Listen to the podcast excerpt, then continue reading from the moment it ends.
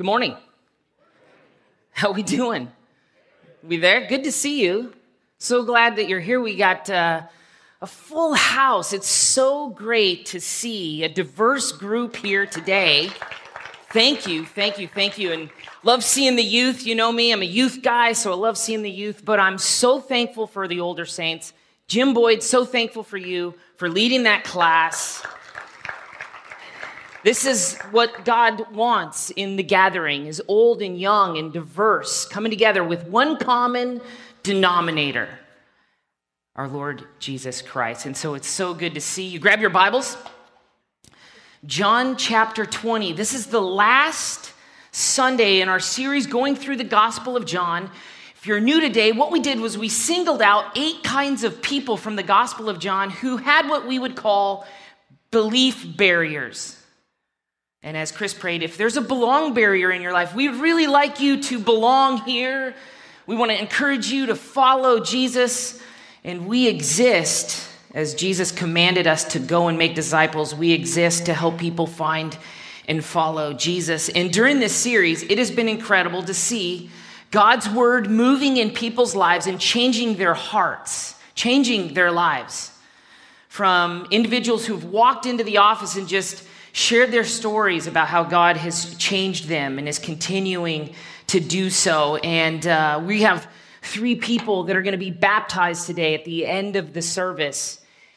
That is fantastic. And we have multiple people who are going to be welcomed into new membership. Yeah, it's okay to clap. It's okay to clap. Give God the credit. We read about belief all through the Gospel of John, all these stories that Jesus did to prove that he was the Messiah, the Son of God, who came to take away the sins of the world, your sins and mine, to redeem us back to God. As a matter of fact, at the end of the verses we're going to look at today, there's a very specific and explicit statement. I want to read it to you from John chapter 20. Verse 30. Now, Jesus did many other signs in the presence of disciples. He did miracles many other miracles, which are not written in this book. Verse 31 But these were written so that you may believe that Jesus is the Christ, the Son of God, and that by believing you may have life in his name. That by believing you may have life in his name. Tons of other incredible things that Jesus did. There's not enough space in the book. But the ones that are recorded are recorded so that you and I can believe. We can put our weight and our trust in Jesus as an absolute truth for salvation. Last Sunday, we talked about truth. Jesus in his interaction with Pilate, we asked the question, What is truth? I want to recap and clarify. The Bible teaches that truth is that which is consistent with the mind, the will, the character, the glory, and the being of God. Truth is the self expression of God. Because that is the definition of truth, you and I don't define truth, He does. Because He defines what truth is, truth is theological. You can't get away from the sound theology of the Bible when pursuing truth. You can't go outside of the Bible. But not only is truth theological, it's also ontological, which is just a fancy way of saying truth, the truth of God, corresponds with reality. Reality is what it is because God declares it. He made it so. Therefore, God is the author, the source, the determiner, the governor, the ultimate standard, and the final judgment of truth. You won't find truth outside of God Himself, the God of the Bible. So, the question today is how can we know truth. What is the biblical meaning of knowledge? How can we know God? In the Bible, to know requires active participation, not just head knowledge. Interactive intelligence is how I like to define it. How can we know truth? It's important that we have a biblical understanding of knowledge. Let me illustrate it this way. You get up in the morning, it's your birthday. Your mom and your sister say, Get in the car.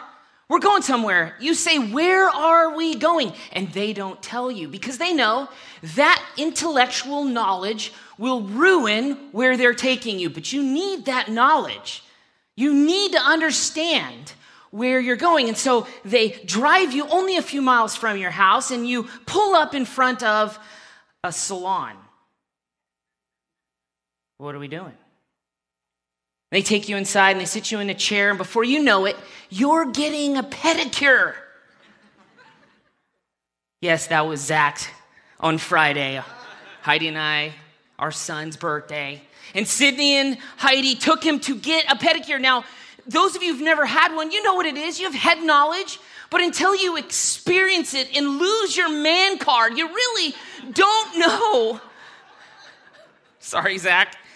Sorry, man. And by the way, just to be honest, Heidi did that to me too. Once. Only once. We could talk about a pedicure, but until you are interacting and, and, experiencing it, Dean is sitting here going, I don't know what the deal is. I love those. I knew you were thinking that, Dean. Where's Dean? He's getting a pedicure. If you don't know who that is, he's sitting right over here. Raise your hand, Dean. Welcome him. Finally got an amen from Dean. The, the chair illustration is most of the time used. You know that a chair is made to hold you, but really, until you sit in the chair, that knowledge is worthless. I mean, you know it, but there's an experience of sitting in the chair. It's personal. Knowledge requires active participation. In the Old Testament, the Hebrew word yada is the word for knowledge. It's, approx- it's used approximately 950 times in the Old Testament. Its meaning is perceiving, learning, understanding, performing, and experiencing. In the New Testament, there are two Greek words commonly translated for knowledge oida and ginosko. These words are heavily influenced by yada, the Hebrew word. But it's important to understand that the New Testament emphasizes that knowing God is not simply an intellectual approach or apprehension. John 14 tells us that knowing Christ, not just in your head, but in your heart, is knowing God. It's personal. John 17, verse 3 tells us that eternal life is to know the true God in Jesus Christ. There's this knowledge that is not just up in your head, but it's in your heart. Some people have said, or it has been said, that some people will miss knowing God or heaven by only 18 inches. That there are 18 inches between your head and your heart. And to know God they know God in their head, but not in their heart. They have intellectually believed in the gospel, but it has never changed their life, their thoughts, their desires, their intentions.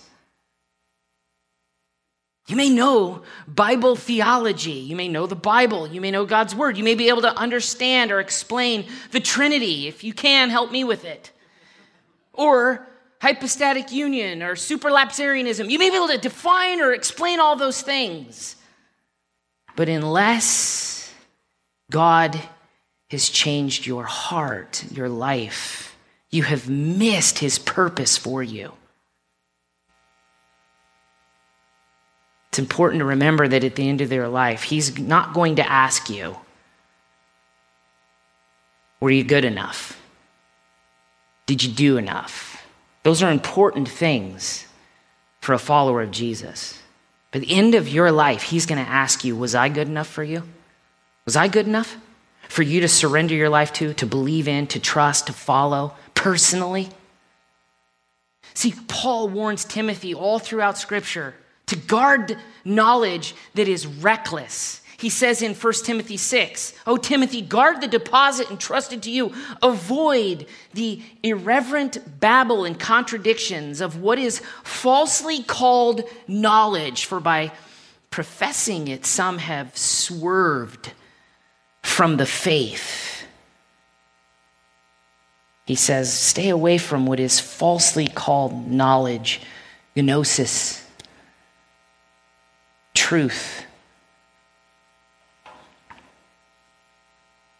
We're seeing all throughout our culture today Christians, pastors, followers of Christ deconverting because of false knowledge of the truth. And in today's belief barrier, we're going to read about a guy named Thomas. He's one of the disciples, known as Doubting Thomas. You and I have never met Doubting Thomas, but I think you're going to be surprised. We know him, we can relate to them. And so I want to encourage you today as we wrestle with doubt to allow God to speak to you and open your heart and your eyes to whatever He is teaching you from His Word. And so we like to uh, publicly read Scripture. I'm going to invite you to stand. During the series, we've been doing public reading at the end, but today I'm going to set the stage with our sermon and where we're going to land in regards to doubting Thomas. So just stand for the public reading of Scripture. We believe the Bible is God's authoritative voice. And so as I read it, this is God's word to us. You don't need to turn there. It's going to be on the screen behind. Stay in John chapter 20. But we're going to be reading 1 Peter 1 3 through 9. These are the very words of God in 1 Peter. Blessed be the God and Father of our Lord Jesus Christ, according to his great mercy, has caused us to be born again to a living hope through the resurrection of Jesus Christ from the dead. An inheritance that is imperishable, undefiled, and unfading, kept in heaven for you, who by God's power are being guarded through faith for a salvation ready to be revealed in the last time. In this you rejoice, now for a little while, if necessary. You have been grieved by various trials, so that the tested genuineness of your faith, more precious than gold, that perishes though it is tested by fire, may be found to result in the praise, the glory, the honor at the revelation of Jesus Christ. Verse 8 Though you have not seen him, you love him. Though you do not see him, now see him, you believe in him and rejoice with joy that is inexpressible and filled with glory obtaining the outcome of your faith, salvation of your souls. May God be blessed by the reading of his word this morning. Will you pray with me? Father in heaven, you are holy. Your name is above every name, and it is only through your name that men and women, your creation, can be saved. May we see, Lord, and believe and surrender to your will today and every day. Your sovereign desire, Lord, will come. You teach us that in your scriptures. It will come to pass in heaven and earth. So, Lord, grant us the ability to know you personally and the saving power of your resurrection. May we truly believe and rejoice in your grace that transforms our minds, the way we think, and our thoughts and our intentions but also transforms our actions, our behavior, so that we can praise you in everything that we do. This is our prayer this morning. We pray this in your Son's name. Amen. You can be seated. I want to put a picture up on the screen. Look at it. Think about what is this a picture of? You can maybe whisper without distracting you to the person next to you this, this picture that's on the screen with all the lines and all the, the shapes.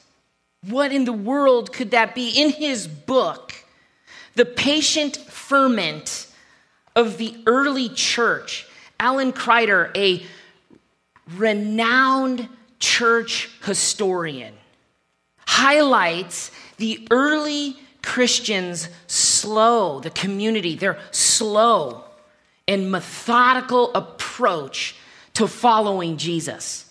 Slow and methodical approach to discipleship.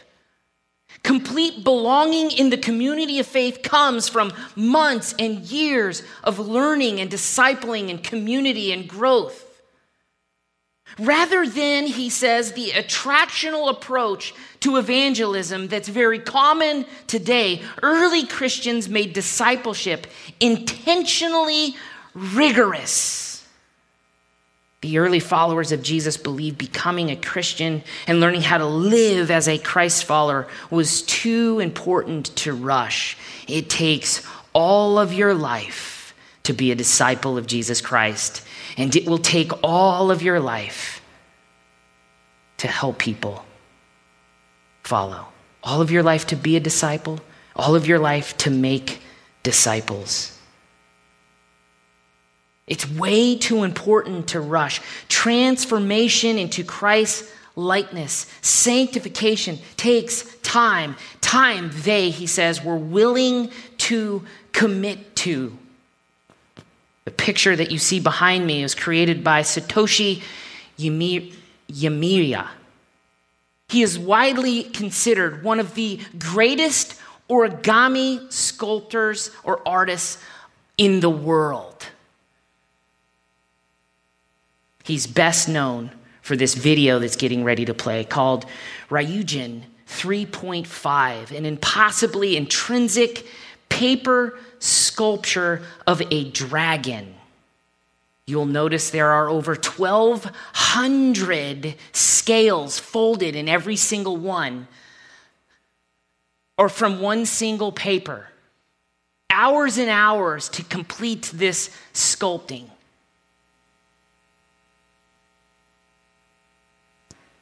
Actually, you'll see 90 hours to complete. You see, following Jesus oftentimes begins simple. We believe and we receive the gospel story and we learn to obey. Most of us want to do the paper airplane Christian a few folds and let it go. The 90 hour folding. Doubt creeps in, huh? Like, well, oh man, oh, this angst can form.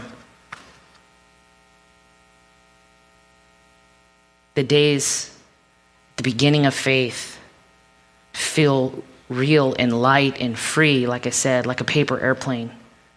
But as life marches on, the crease patterns become more complex.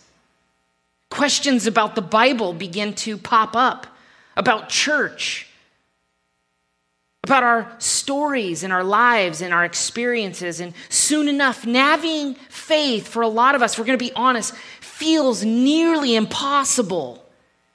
And so, in frustration, we crumble up the paper and stop folding altogether. It has been said that the deeper our faith, the more doubt we must endure. You see, cultural influences are always around us. If we're being honest, those cultural things, the things we experience in our lives, carry so much weight that if we have not rooted ourselves in the belief and trust of God's word, the Bible will slowly not have authority in our lives. And we will shift what the Bible says to fit our experience.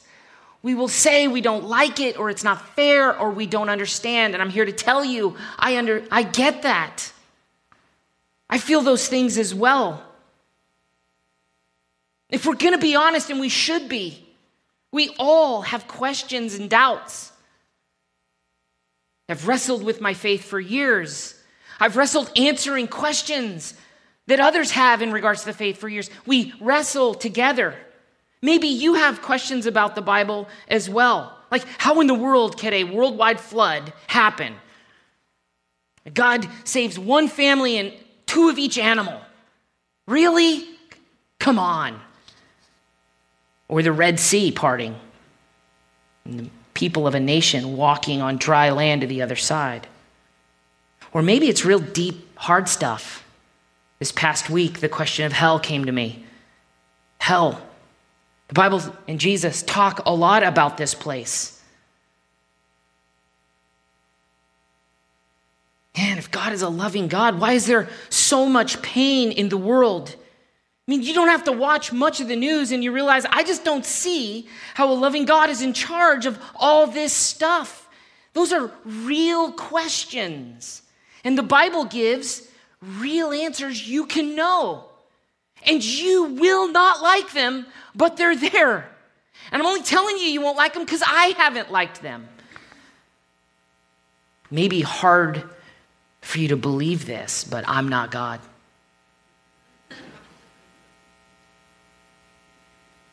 About the Bible's teaching on morality, there's so many questions. This Bible is outdated. It does not fit our cultural narrative. It's just plain wrong. I mean, why are Christians so hung up on sex outside of marriage? Or maybe you struggle with doubts on the gospel itself I mean, think about it. Sometimes we forget, as followers of Jesus in church, that some of this really is legitimately hard to understand and a little weird. One guy 2,000 years ago, born to save the world by dying on a cross, brought peace on earth. But all I see is violence ever since then.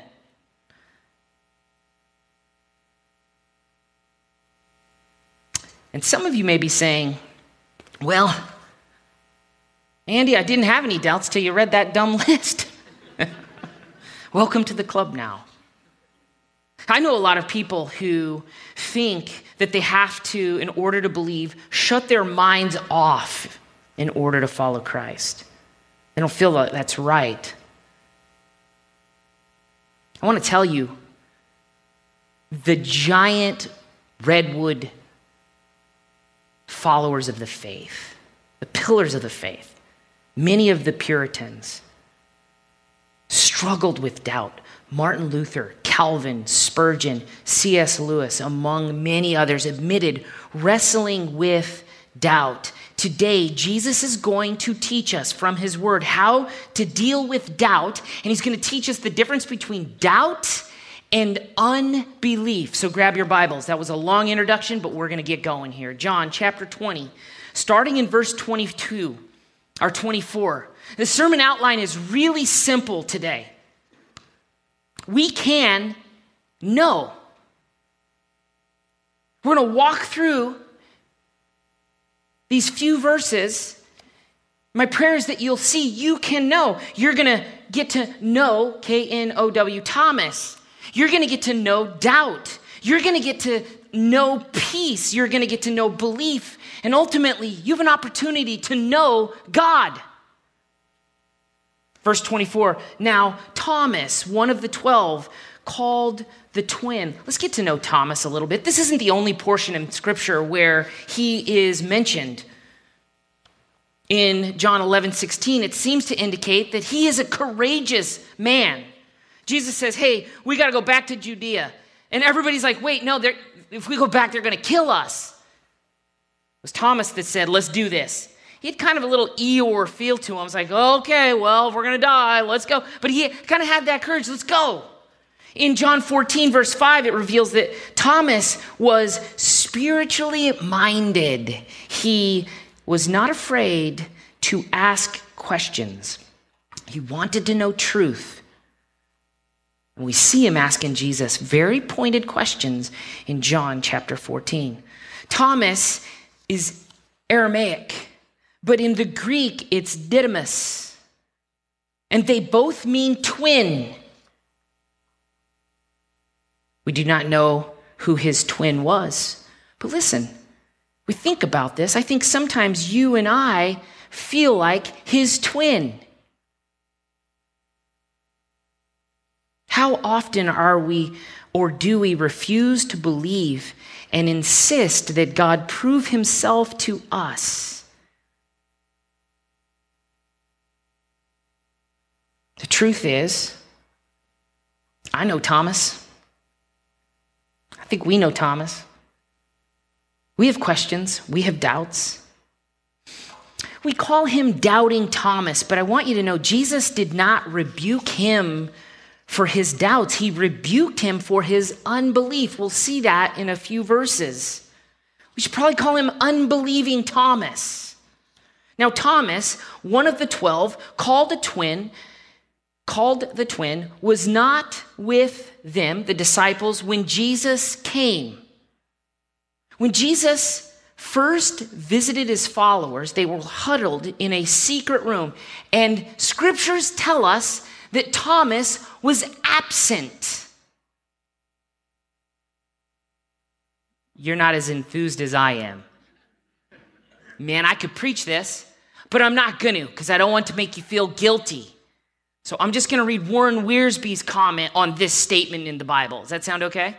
Here's what Warren Wiersbe said Thomas is a good warning to all of us not to miss meeting with God's people on the Lord's day. It's not my words, it's Thomas's, or it's Warren Wiersbe's. Because Thomas was not there, he missed seeing Jesus Christ bearing his name, hearing his, or hearing his words of peace, receiving his commission and gift of his spiritual life. He had to endure, Warren Wiersbe says, a week of fear and unbelief when he could have been experiencing joy and peace. So remember, Warren Wiersbe says, Thomas, next time you're tempted to stay home from church, you never know what spiritual blessing you might miss. Thomas was absent. Again, that's Wiersbe, not me. But I fully agree. Verse 25. So the disciples told him he missed it. So they, they, had, to, they had to tell him, We have seen the Lord. a pause. Have you ever been so hopeless in life? So frustrated, maybe so angry, so disappointed that even your family or your closest friends, you can't hear, you can't, you just, it's like wah, wah, wah. You know, you just, I've been there. Thomas is devastated. All his hopes and dreams are shattered. He thought Jesus was the one that was going to come and redeem his people, to rule the world. And his hopes are shot down when Jesus is crucified on the cross. His closest friends come and say, We've seen him. And he's so hopeless. He can't hear that. And instead, he says to them, Unless I see in his hands the mark of the nails, and place my fingers into the mark of the nails, and place my hand into his side, I will never believe. I think we can relate when we're hopeless, when we're struggling when our world is falling apart, I think in that minute, moment, we know doubt. We know what it is. This portion of scripture is what earned Thomas the nickname doubting. But again, I think it's more accurate to say unbelieving. This word believe in the Greek is pisteuo, which means, listen, to persuade to place confidence in. Thomas wanted concrete proof to satisfy his unbelief, to help him overcome his hopelessness. He's saying, I will not allow myself to hope until I'm sure my hope will not be destroyed again. You see, friends, listen, there's a difference between doubt and unbelief. Thomas wasn't doubting Thomas, he was unbelieving Thomas. And there's a difference between the two. We oftentimes can mix them up.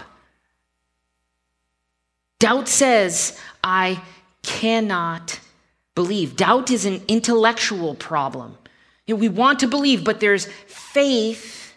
We want to believe, but the faith is overwhelmed by problems and questions. So we doubt.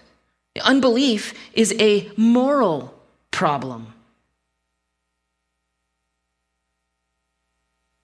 We simply will not believe. Doubt says, I can't believe. I'm struggling. I don't want to struggle through this. Unbelief says, I will not believe unless you give me full evidence. All the evidence I'm asking for. Matter of fact, in the Greek scriptures, this little section of, or these four, verse, four words, I will not believe, are a double negative. He's saying, I positively will not believe unless I can see and touch. When people don't believe, it is not because of the evidence for Jesus' resurrection or that it's not strong enough. It is because, for whatever reason, they have other motives, they have other questions that make them, in their mind, unable to unwilling to. It's a head problem. And it's a heart problem. Truth is is we in our ways of unbelief don't want to surrender our understanding and our wills and our desires. And so we will not believe. Verse 26, 8 days later, his disciples were inside, in, were inside again, and Thomas was with them. All the doors were locked. Jesus came and stood among them and said, Peace be with you. The doors are locked, the room is closed, and Jesus appears.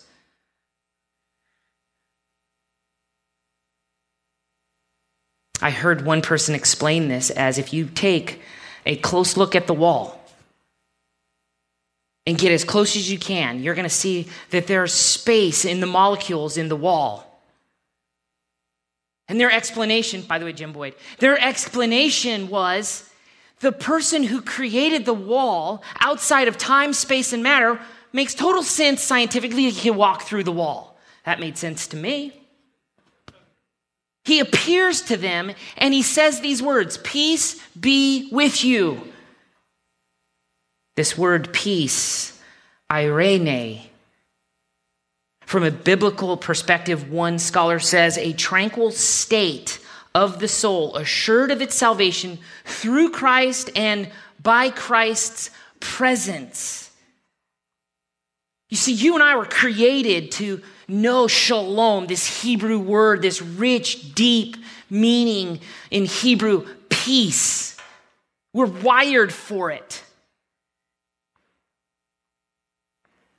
Listen to what I'm saying. Peace in the Bible is not the absence of conflict.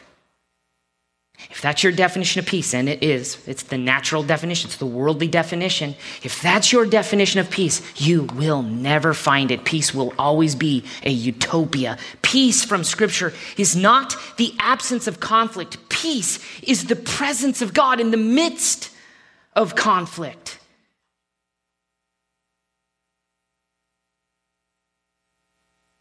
The presence of God. Shalom is the embrace of God. Do you know what that's like? You're wired to know what's that, what that feels like. God's embrace in the midst, his presence in the midst. He walks through the door, he's there physically, and he says, Peace be with you. If you think that peace is the absence of conflict, you will avoid God's presence. You'll rebel, you won't revere.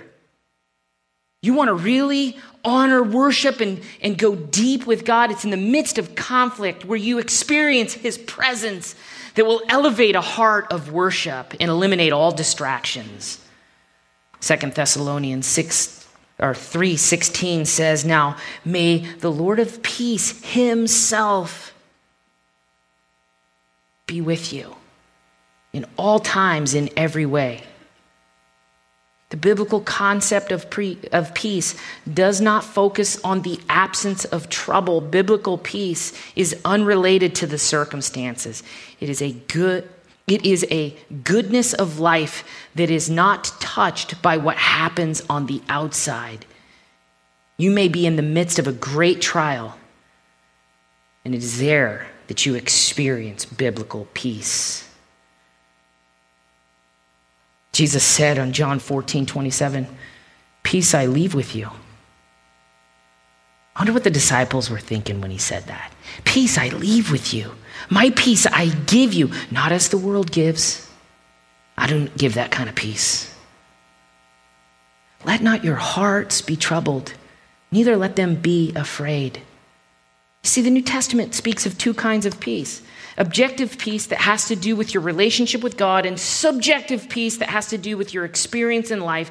And the natural man, apart from Christ,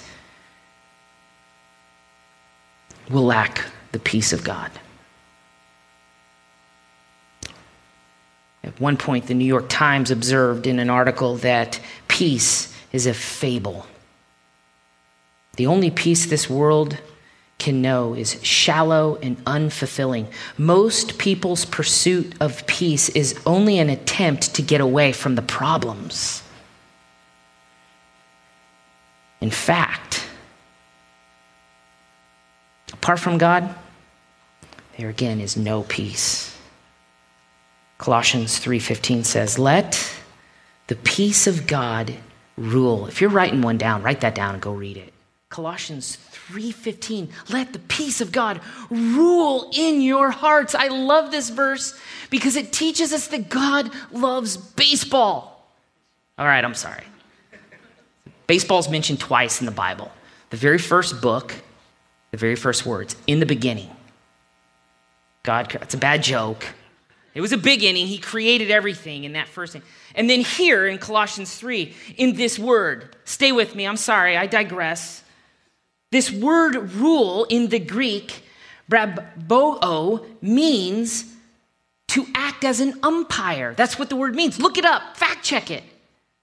To act as an umpire, to decide or determine. Let the peace of God decide, determine, rule your heart and your life. Paul is urging the Colossian believers here to so depend on the peace of Christ that it becomes the umpire in the decisions they make in life. Are you confident that God is in the decisions and that those decisions honor Him? If you don't have peace, it is probably the wrong thing to do. Let Christ's peace be the umpire in your life. The rule book is His word. When I umpired there, uh, baseball or Little League, there was one rule that we all knew. We, we just memorized it 903C. Now, the book has been amended, so I haven't looked at it current, but 903C. It's the best rule for being an umpire. 903C basically says if there's no explicit rule, the umpire can do whatever he wants. That's my exposition of it. There's no 903C for you in the Bible. God has the rule, and we submit to it. Perfect peace comes when our focus is off of our problems, off of our trouble, and consistently on Christ. Isaiah 26, 3 says, You keep him in perfect peace, those whose mind is stayed on you because they trust in you. They believe they're sitting in the chair, full weight of their heart and mind. Verse 27 Then he said to Thomas, So he pops in the room, says, Peace, shalom, be with you. And then he looks at Peter. We see Jesus is omniscient, meaning he knows everything. We see that he's omnipresent, meaning he's everywhere, because there's no conversation, there's no explicit tattletaling. You know, Thomas doesn't believe. He just appears to the disciples. He looks at Thomas and he says to Thomas, Put your fingers here. See my hands. Put out your hand and place it on my side. Do not disbelieve, Thomas, but believe. In the Lord's own words, he's literally saying, Stop becoming faithless, but become a believer. You see, Jesus saw the dangerous process at work in Thomas's heart, and he wanted to put a stop to it. Listen to these words about a disbelieving heart from Hebrews chapter 3, verses 7 through 15. Therefore, as the Holy Spirit says today, if you hear his voice, do not harden your heart as in the rebellion on the day of testing in the wilderness, where your fathers put me to the test and saw my works for 40 years. Therefore, I provoked. I was provoked with that generation and said, They always go astray in their heart, and they have not known my ways. As I swore in my wrath, they shall not enter my rest. They shall not enter peace. Take care, brothers, lest there be in any of you an evil, unbelieving heart leading you to fall away from the living God. But exhort one another every day, as long as the day is called today, that none of you may be hardened by the deceitfulness of sin. This is why belonging to church and relationships and community and family and membership is so important. So we don't become hardened by the deceitfulness of sin. For we have come to share in Christ, if indeed we hold to our original confidence firm to the end. As it said today, if you hear his voice, again, do not harden your hearts as in rebellion. For who were those who heard and yet rebelled? It was not all those who left Egypt. Was it not all those who left Egypt by, led by Moses. And with whom was he provoked for 40 years? Was it not with those who sinned, whose bodies fell in the wilderness? And to whom did he answer that they would not enter his rest, but to those who were disobedient? So we see that they were unable to enter because of unbelief. Thomas, Stop it. Stop disbelieving. Stop, stop putting your will in front of truth. Believe. Trust. Put all your weight in. Looks right at Thomas says, Come on, Thomas, believe. Verse 28 Thomas answered him, My Lord and my God. When Thomas said these words, my Lord and my God, essentially, listen, he was saying, I don't fully understand. I and I don't get to call all the shots, but you are Lord and you are God. You are my Lord and you are my God. Thomas' testimony did not come from him touching Jesus, but by him seeing Jesus. And he says, My Lord and my God. It's important to know in church history, Thomas would go on to die for his faith. Church tradition says that he was speared to death in India for preaching the gospel. Verse 29, after he makes this declaration that Jesus is the Lord, the ruler of his life, and Jesus is in control, he's God. Jesus said to him, You have believed because you have seen me. If you have your pen, would you underline this? Because this resonates with everyone here who believes. Jesus goes, Blessed are those who have not seen and yet believe.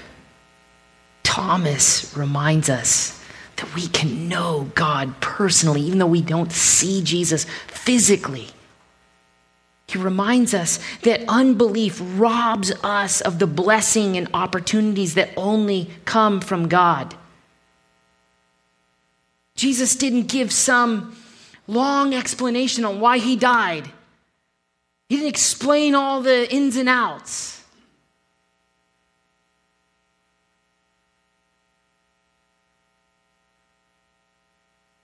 The skeptic is the one who says, I will not believe unless. And the truth is that everybody here struggles with that.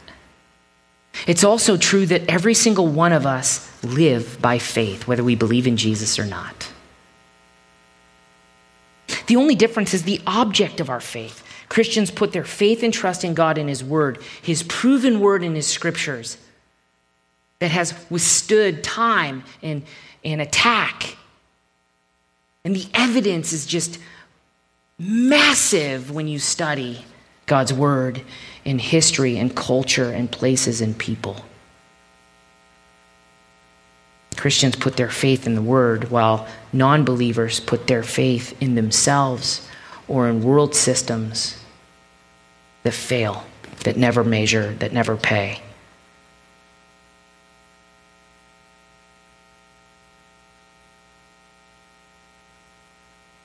Simply by seeing and believing. See, John invites every single one of us to trust in Jesus and allow Him to transform our lives from death to eternal life. If you've already made that life changing decision, I want to encourage you and invite you to continue to thank God for His precious gift of eternal life by making and continuing to make all the folds that are required in allowing Him to transform your life, the origami of your life, so to speak. To wrestle in community with doubts and questions and allow God's Word to transform your life. And if you've never made this decision, don't delay. It's not some magical thing that you say or do. You just you confess and you believe in your heart that Jesus was raised from the dead You believe that he's Lord. You surrender your life to him. John 3:36 says, "He that believes in the Son has everlasting life.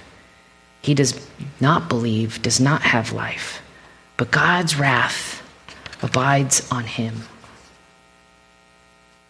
If you've never believed, you've never made that decision, and we're here for the sole purpose of helping you follow Jesus.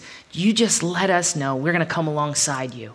We're going to celebrate with you. We have people who are making this decision, and God is changing their life in regards to addiction and selfishness and sin and pain and transforming them and giving them peace. We're going to hear from three people today who've surrendered to Christ as Lord and believe in Him. Jesus said, Believe and then be baptized as your first act of obedience. And baptism is a public profession, just like a wedding day. Publicly, we're in covenant. Baptism is a public display for everyone to see that this person has surrendered their life to Jesus and they want to be held accountable to walk in a manner worthy of the gospel. You've heard me say this before. In the first century, baptisms weren't large celebrations. It was like, it was a death wish. Today, it's a celebration because they've died to themselves. They've gone into the water just as Christ went in the ground. They're coming out with new life This is what baptism is. And so, as Chris and Brock introduce and we baptize, I want to encourage you to celebrate and give praise to God for what He's doing in people's lives.